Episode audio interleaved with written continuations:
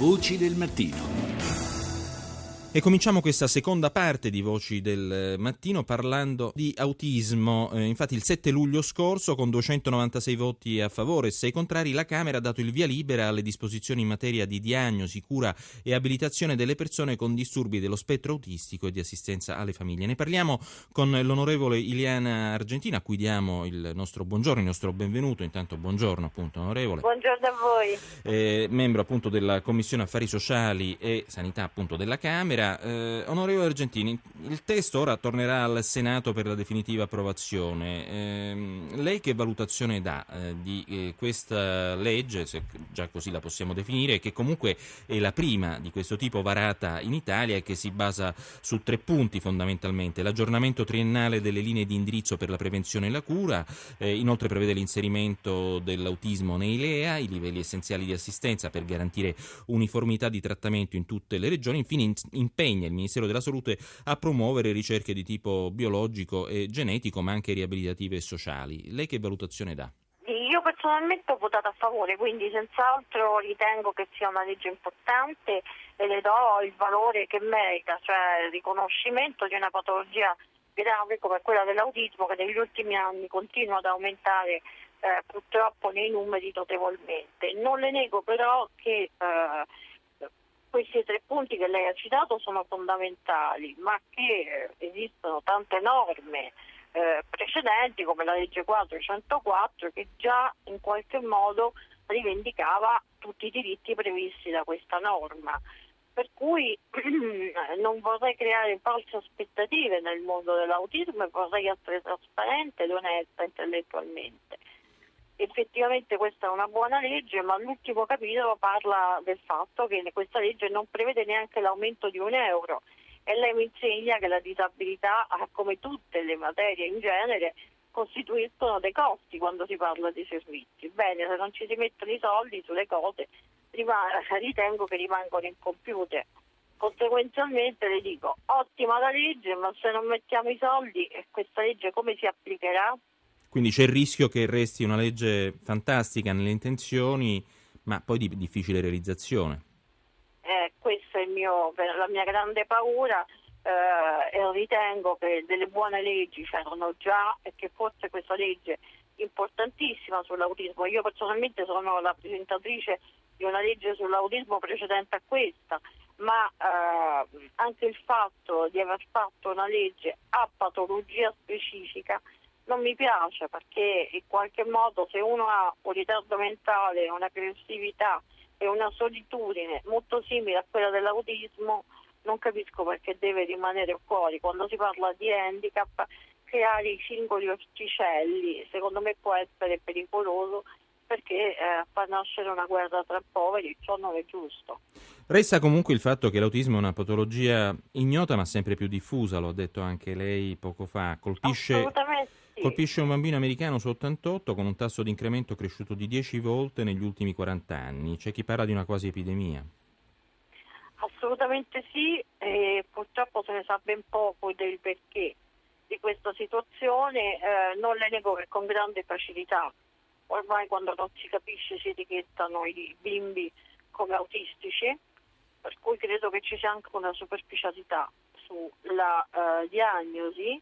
È giusto quindi parlare assolutamente di una ricerca, di una diagnostica, di mettere il più possibile al corrente i livelli assistenziali per dare risposte, però ho l'esigenza di dire, perché rispetto il mondo della disabilità, che senza soldi questo sarà impossibile. Quindi chiedo al governo, sicuramente lo ringrazio per la legge, ma chiedo al governo una presenza economica maggiore. Grazie all'onorevole Ileana Argentin, grazie per essere stata con noi.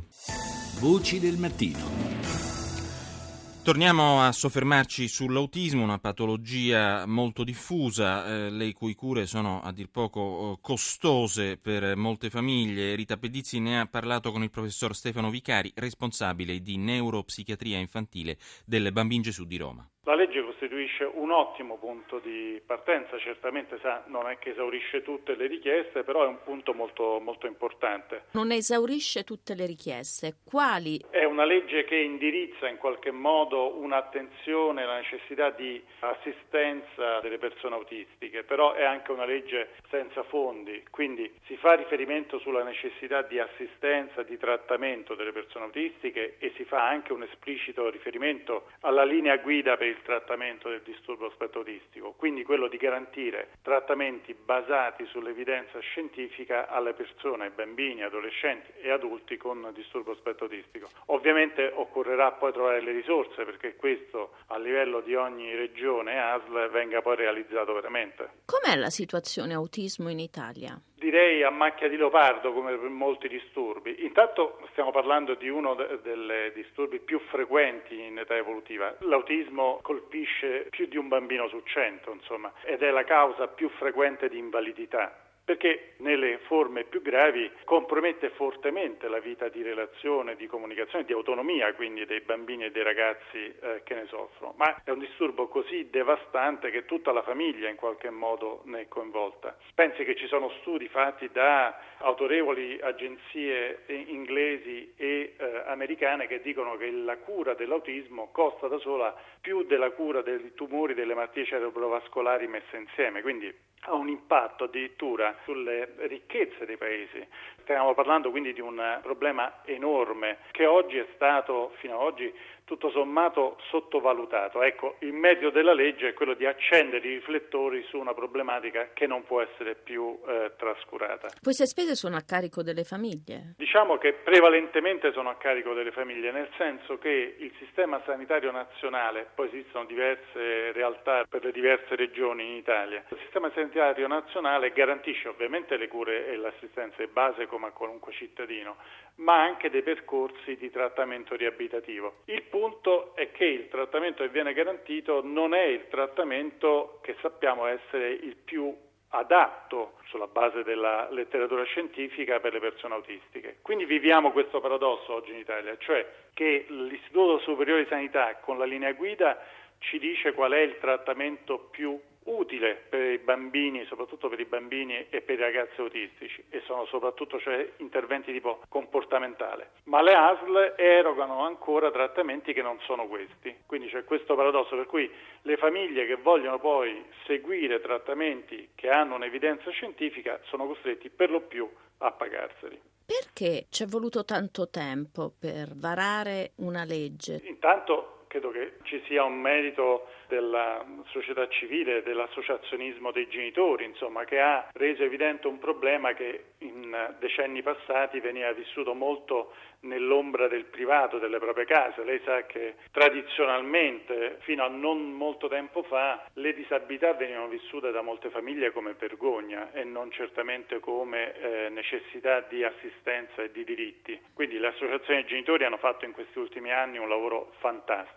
Poi forse in tutto il mondo è successo qualcosa, cioè esiste ormai una comunità internazionale, mi verrebbe da dire, che sul tema dell'autismo si riunisce. Quindi diciamo che il Parlamento ha dovuto recepire un vasto movimento internazionale sul tema dell'autismo. Poi forse sull'autismo si incontrano, come spesso succede su questioni di medicina, anche scuole di pensiero molto diverse e che a volte remano, diciamo, in direzione opposta e tirando acqua al proprio mulino. Quindi, ad esempio, l'approccio dello spettro autistico in Italia soprattutto, ma anche in Francia, è stato negli ultimi anni ancora troppo psicanalitico. Su questo ruotano degli interessi da parte di chi esercita questo tipo di trattamento ancora molto forti. Lo abbiamo visto, ad esempio, come reazione alla erogazione della linea guida da parte dell'Istituto Superiore di Sanità, cioè c'è un movimento che rallenta i progressi delle conoscenze e della scienza a favore di interessi molto particolari.